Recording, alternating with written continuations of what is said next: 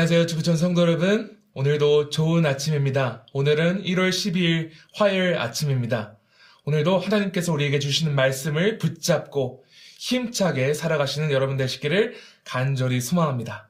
오늘 하나님께서 주신 말씀은 누가복음 5장 1절부터 11절 말씀입니다. 제가 말씀을 봉독하고 말씀을 나누도록 하겠습니다.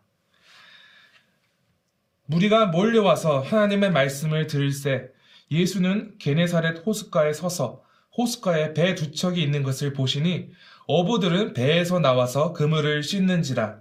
예수께서 한 배에 오르시니 그 배는 시몬의 배라.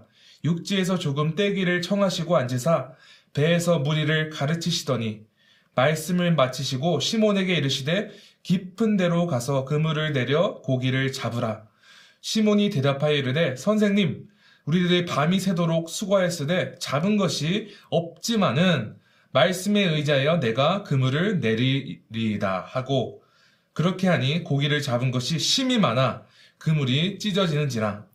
이에 다른 배에 있는 동무들에게 손짓하여 와서 도와달라 하니 그들이 와서 두 배의 채움에 잠기게 되었더라. 시몬 베드로가 이를 보고 예수의 무릎 앞에 엎드려 이르되 주여 나를 떠나소서, 나는 죄인이로소이다 하니, 이는 자기 및 자기와 함께 있는 모든 사람이 고기 잡힌 것으로 놀라고 세베대의 아들로서 시몬의 동업자인 야고보와 요한도 놀랐음이라. 예수께서 시몬에게 이를 때 무서워하지 말라, 이제 후로는 내가 사람을 취하리라 하시니, 그들이 배들을 육지에 대고 모든 것을 버려두고 예수를 따르니라. 아멘. 하나님의 말씀입니다. 제가 예전에 Swordfish라는 텔레비전 쇼를 본 적이 있습니다. 이 텔레비전 쇼는 Swordfish, 황새치를 잡기 위해서 나서는 그 어부들의 삶과 현실을 닮은 리얼리티 쇼입니다. 그래서 이 쇼는 보았을 때 제가 어부를 생각하는 그 이미지를 완전히 바꿔놨는데요. 여러분, 우선 이 황새치를 잡는 시즌이 정해져 있다고 합니다. 그래서 1년 내내 바다에 나가서 이 일을 할 수 없기 때문에 그 정해진 시간 안에 어떤 일이 일어나든지 어떤 어려운 상황이 있든지 나가야 하기 때문에 참 어려운 일이 많습니다. 폭우와 거친 파도와 투쟁하면서 싸워나가면서 물고기를 잡아야 하는 것이 현실인 것이죠. 그리고 이 비즈니스를 운영하는 선장에게 있어서 배를 고장나서 수리해야 돼서 며칠 못 나가게 되면 엄청난 손해가 오는 것이고요. 또 그 배에서 일하는 선원들이 말썽을 부리고 갑자기 나타나지 않으면 또 그것도 참 문제가 되는 것이죠. 이렇게 여러 어려움을 겪고 힘겹게 살아가는 그 어부들의 모습을 보여줬습니다. 그러면서 이 쇼의 부제목을 지었는데요. 영어로 Life on the Line, Life on the Line, 한국어로 번역하면 줄타기 인생이라고 이 어부들의 삶을 묘사했습니다. 그런데 오늘 본문의 주인공인 베드로도 매일마다 물고기를 잡아 이렇게 힘겹게 생계를 이어나가는 어부였습니다. 5절을 보시면 시몬 베드로가 말하기를 밤새도록 수고했는데 아무것도 못 잡았다. 한마디로 이들은 장시간 바다에 있으면서 힘을 다해 분투하고 온 사람들이죠. 어쩌면 심한 폭우에 시달리며 돌아올지도 모르고 목숨을 잃을 위기를 넘기고 돌아올지도 모릅니다. 또 형제들끼리 대판 싸우고 돌아올 수도 있겠죠.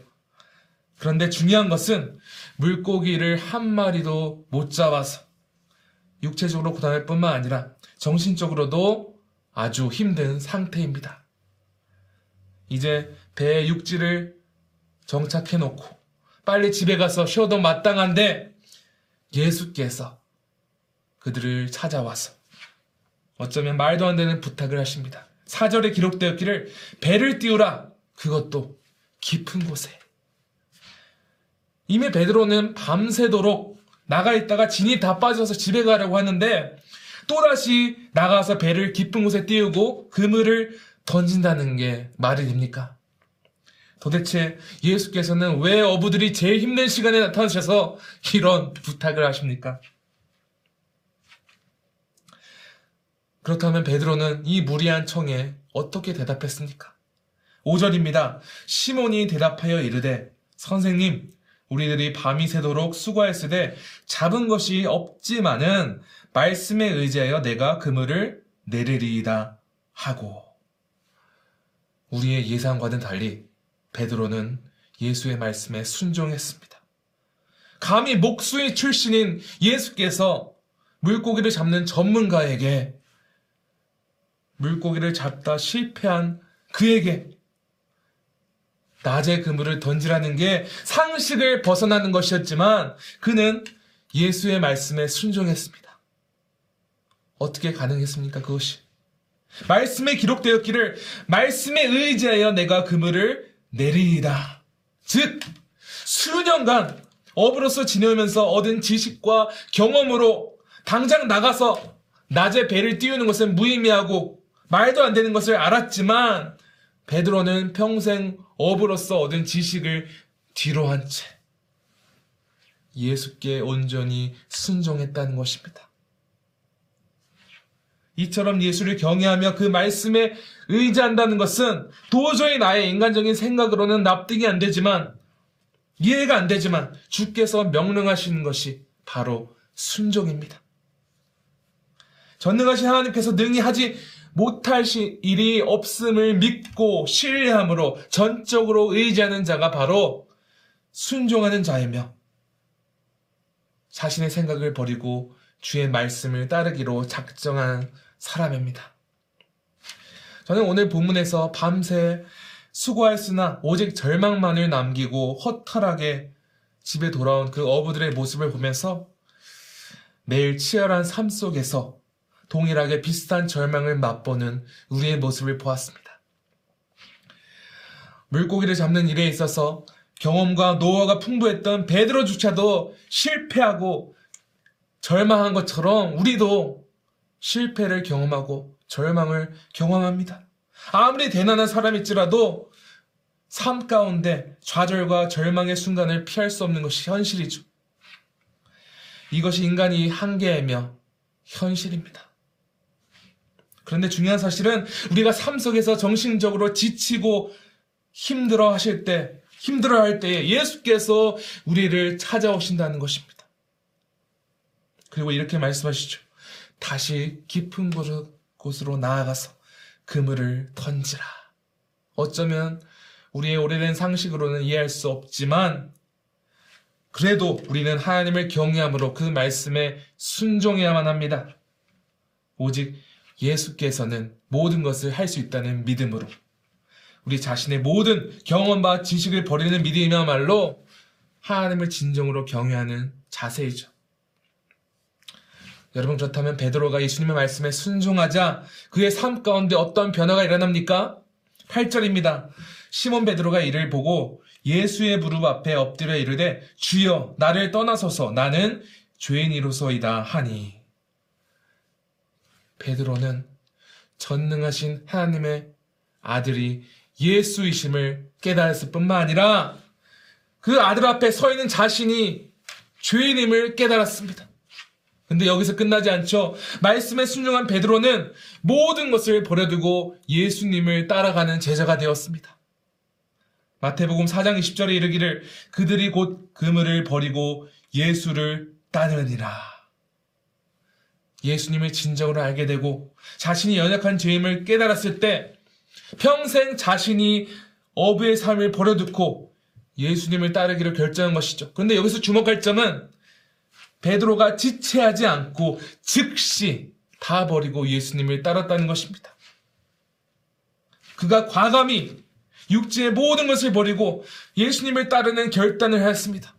왜냐하면 예수를 만났을 때, 하나님의 능력을 진정으로 경험했을 때 그는 비로소 자신이 연약한 죄인, 아무것도 할 수 없는 죄인임을 깨달았고 소망 없는 자임을 깨달았고 오직 예수님을 따라갈 때 진정한 소망이 있음을 알게 되었기 때문입니다. 사랑하는 성도 여러분, 우리가 자격이 있는 사람이라서, 혹은 우리가 훌륭한 결단으로 예수 그리스도를 따라가는 제자가 된 것이 아닙니다. 우리가 예수님 없이는 소망이 전혀 없는 죄인이기 때문에 우리의 유일한 소망이신 예수님께서 오직 은혜로 우리를 제자로 불러주셨음을 기억하시길 바랍니다. 이 놀라운 은혜의 복음을 기억하심으로써 베드로처럼 비록 우리의 상식으로는 이해가 되지 않아도 오직 예수님의 말씀에 온전히 신뢰하며 순종하며 제자의 길을 걸어가는 성도 여러분 되시기를 간절히 축원합니다. 이 시간 함께 기도하기 원합니다. 우리가 방금 말씀을 묵상하고 읽은 것처럼 주님, 우리가 오직 그리스도의 은혜로 말미암아 예수를 온전히 순종하며 따라가는 제자 되게 하옵소서. 이렇게 기도하기 원하고요. 두 번째로는 주일 예배를 드리는 모두에게 하나님의 은혜가 임하기 위해 시간에 두 가지 위해서 함께 기도하겠습니다.